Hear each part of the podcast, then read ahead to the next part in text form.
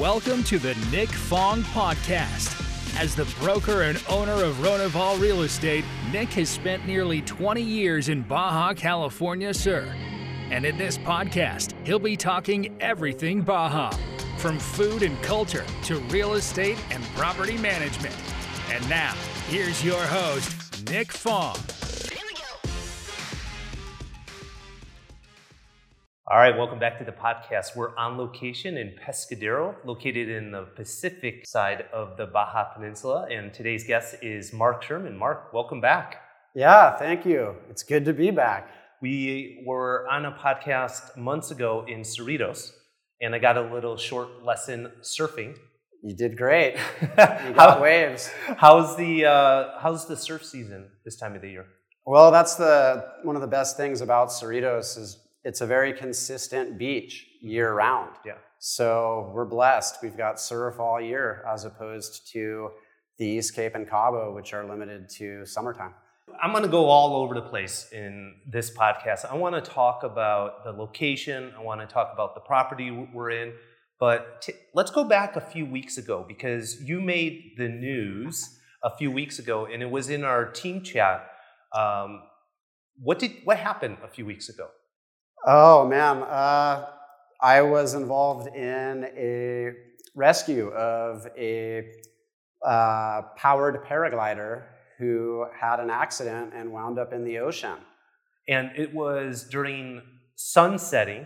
Correct. And what section of the beach were you at when you saw this happen? I was near the middle of the Cerritos Bay, which is where I frequently walk my dogs Uh-huh. in the evening. And so I didn't know this, but you actually are a lifeguard. Yeah, I, I am. And uh, I was part of the initial lifeguard program at Cerritos back in around 2008 or Mhm. so, which was a combined effort with the lifeguards from Imperial Beach, California, who really donated a lot of time and Mhm. materials to, to jumpstart the program here. So you were already trained to save people. And so you were walking your dog on the beach and you see this glider hit the water.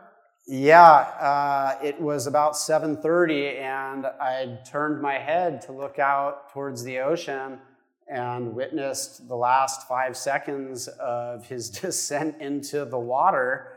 And I was kind of in disbelief at first, like, "What? I, I- all right." Uh, had, had you ever saved someone that crashed in a glider before?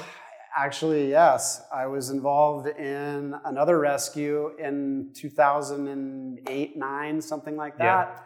When the ultralight at Cerritos wound up in the ocean offshore with a passenger Mm. who, in that case, was injured. And it was a, a pretty, it was a fairly serious rescue. Right. Yeah. But you had you were on guard, you were on duty when that rescue happened. This was you're just walking your dog and you see this thing hit the water. How far out into the ocean was the By my estimate, approximately half a mile. He was far out. I mean, not close. And so I'm guessing you don't have the equipment to rescue someone.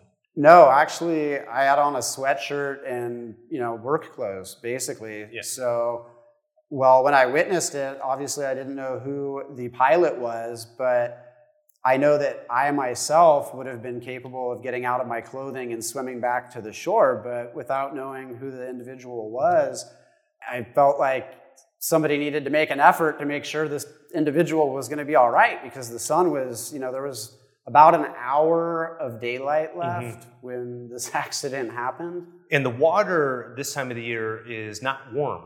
You're correct. The water was in the low 60s at this point.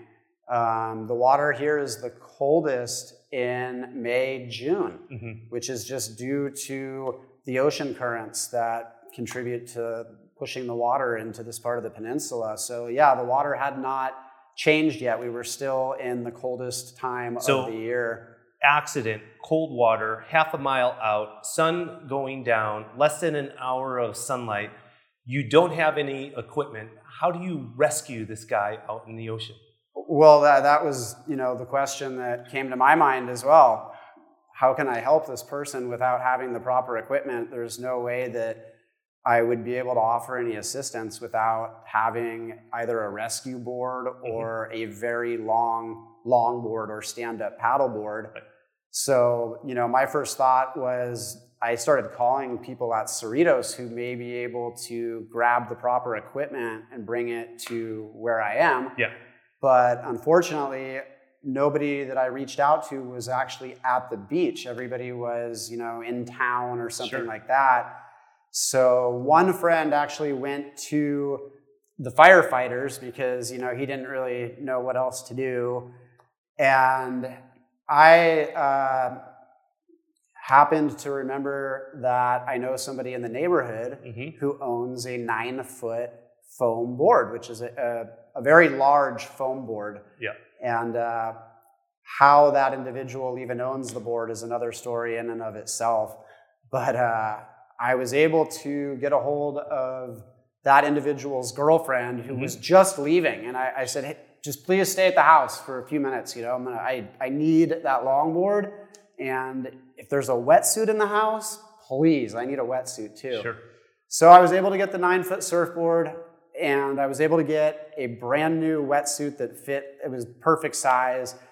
But the craziest part of the story is that um, the parachute had been floating on the surface of the water. Right. And so I was concerned that when I got back, the parachute would have sunk and it would be kind of a needle in a haystack. Yeah.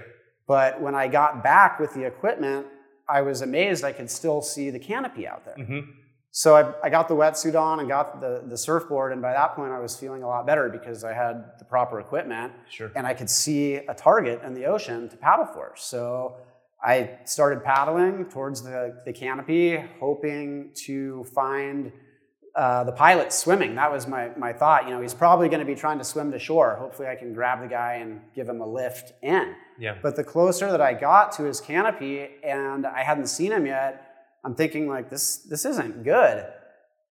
but as I approached his canopy, I, I heard him and I'm like, well, it turns out he was on his phone. He had a flotation device which he had inflated with compressed air prior to uh, Impact. to landing in the water, and he was floating. He, he was man- he had managed to make some phone calls. He was talking to his ex-wife apparently Oh when I got out there, and uh, I was very relieved. The guy was by himself. He wasn't injured. I wasn't quite sure if he had a passenger on board when I had witnessed this, but uh, it all worked out perfectly. The surfboard was just sufficient to float two people. Yeah. And uh, the guy did an amazing job of assisting me to paddle because, you know, I told him, this is, you're going to have to help me, man. There's a lot of weight on this board.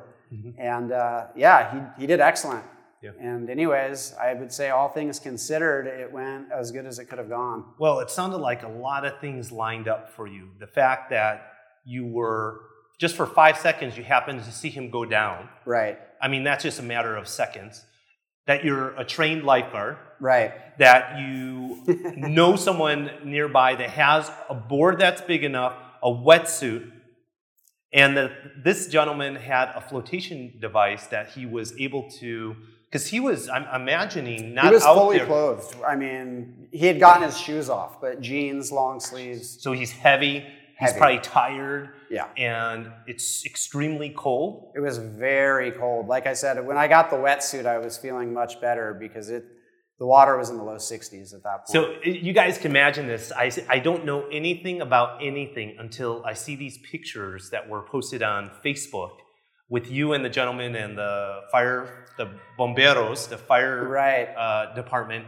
And that story is just absolutely incredible. It- it's not the only one, though. Being a lifeguard, you've saved plenty of people. Well, I- this one, it was, like I said, the second time that I've responded to an aircraft Right. in the ocean. So when I was able to locate the equipment, there was definitely a sense of, well, I've, I've done this before. Yeah. So, So- truth be known, this is the second time I've heard this story, and Mark has, he's a surfer. He loves the area. You've been here for a number of years, but you were telling me uh, a few weeks ago that you also do something else that's extreme. Can you tell everyone about what that extreme sport um, that you do? S- Jumping. Well, I was a very avid skydiver Right. at one point in time, yes. And I, I also was involved in base jumping as well. Mhm. I've been taking a little bit of a hiatus. I would say surfing almost replaced parachute sports, although there's definitely uh, a part of me that's always considering getting back in the air. Yeah. You know, I mean, I was very active for a while. Have you kiteboarded? No, I have not, and uh, I'm sure that I would love it. Uh, Yeah. It looks like a blast. There's probably some aspects of canopy control that would transfer. Um, always wanted to give it a try. I'm Yeah. sure it's an absolute blast. Hey, thanks for being a part of the Nick Fong podcast. Make sure to subscribe to the podcast to get the latest updates. And if you're watching this on our social channels, please like and share. And if you want to be featured or you want me to talk on a certain topic food, activities, culture, real estate in the Baja drop a comment.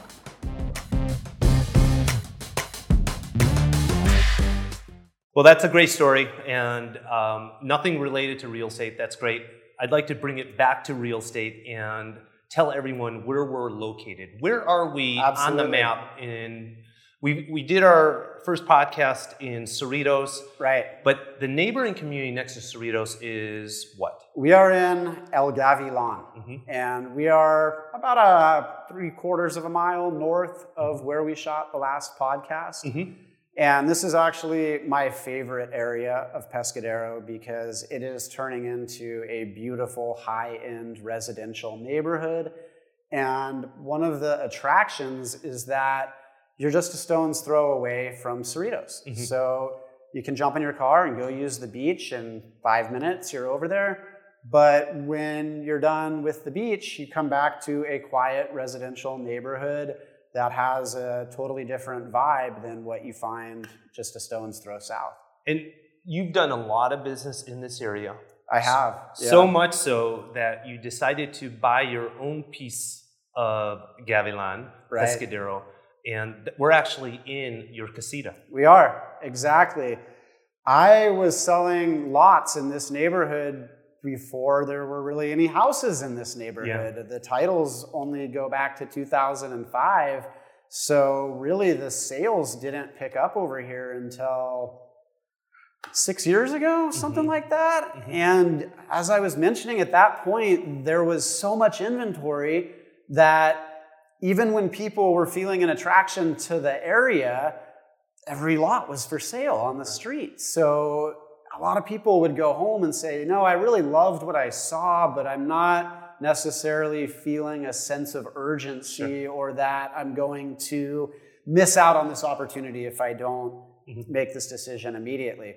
Well, the situation is now 180 degrees. There's a demand and there is no inventory available. And so when we were driving up to your house, I was amazed because even though I've been on the beach here, Right. I hadn't paid attention to the houses off the beach. And you're just like a stone throws away from the beach. In fact, we're looking at this huge property in front of us. And you were telling me earlier that's owned by who? So that is the Modern Elders Academy, Mm. which is owned and operated by Chip Conley. Mhm. And I think I had mentioned to you that he began establishing his presence in this neighborhood about six years ago, right when the sales were just starting to pick up. Right. And inadvertently, he helped to encourage a lot of these people that I mentioned who had left saying, I really loved what you showed me. Well, when it became known that he was establishing a presence in the area and a business, a lot of these individuals who were on the fence called me and said, Hey, I, I found out who he is. And, you know, he doesn't seem like the type of guy who's made a lot of mistakes with his real estate acquisitions. So let's go ahead and do this. And like I said, now there's no more inventory for lots. For those of you that, for those that don't know who Chip is, who, who is he? What's his claim to fame? Well, uh, Google and Wikipedia will tell you that he is the main player responsible for the success of Airbnb. So, So he has been in the hospitalities industry, I believe, for the majority of his career. Mhm.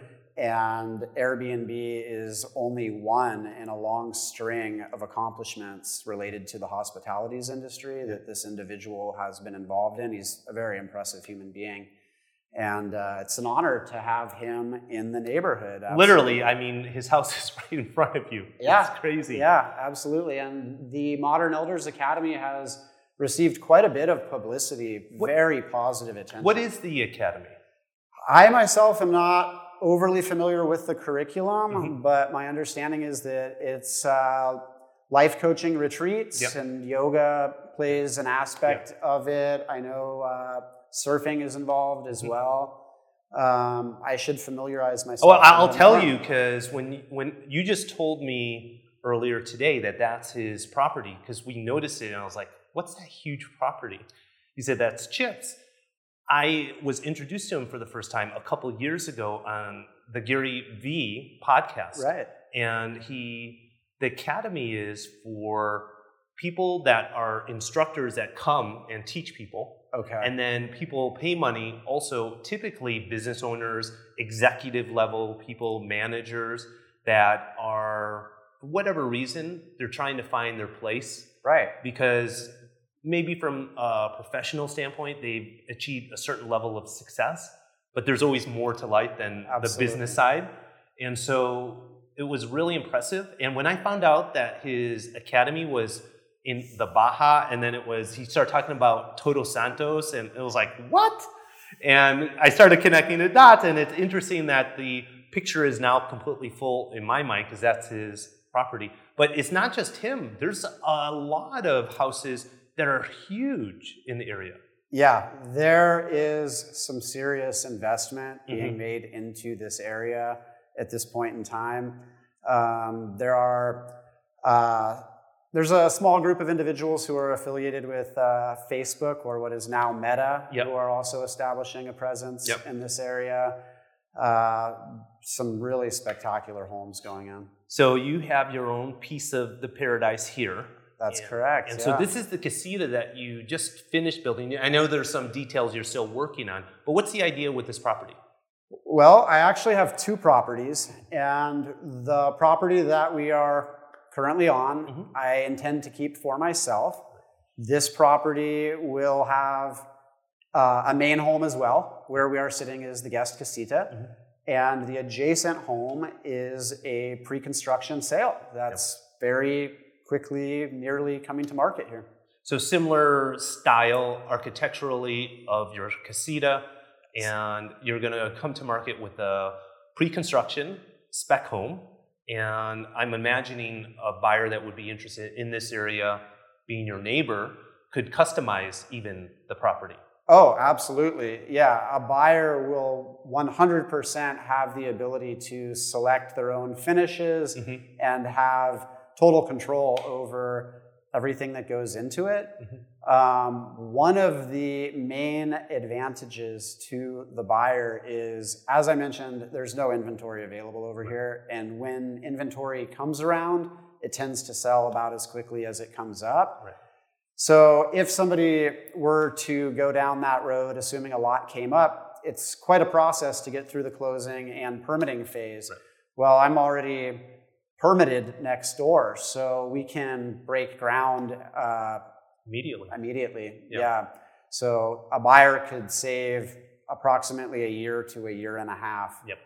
And time is money. And if you're interested in being Mark Sherman's neighbor, living in this phenomenal area where there's some really good neighbors, and the number one thing in real estate is location. And so this location is undeniable. Mark, the second podcast, thanks. I'd love to come back when you have this completely done and the proper marketing and signs for the spec home next door. Um, as always, I appreciate uh, you being a guest on the podcast. Thanks for having me. All right, guys, until the next one, bye for now. Cool. Cool. Thanks for listening to this episode of the Nick Fong Podcast. Make sure you subscribe to the podcast and the YouTube channel at youtube.com slash Ronival Real Estate. And follow Nick on Instagram at nickfong underscore Ronival. Ready to find your Baja dream home? Check out the latest property listings at ronival.com or findmexicohouses.com. Hasta luego.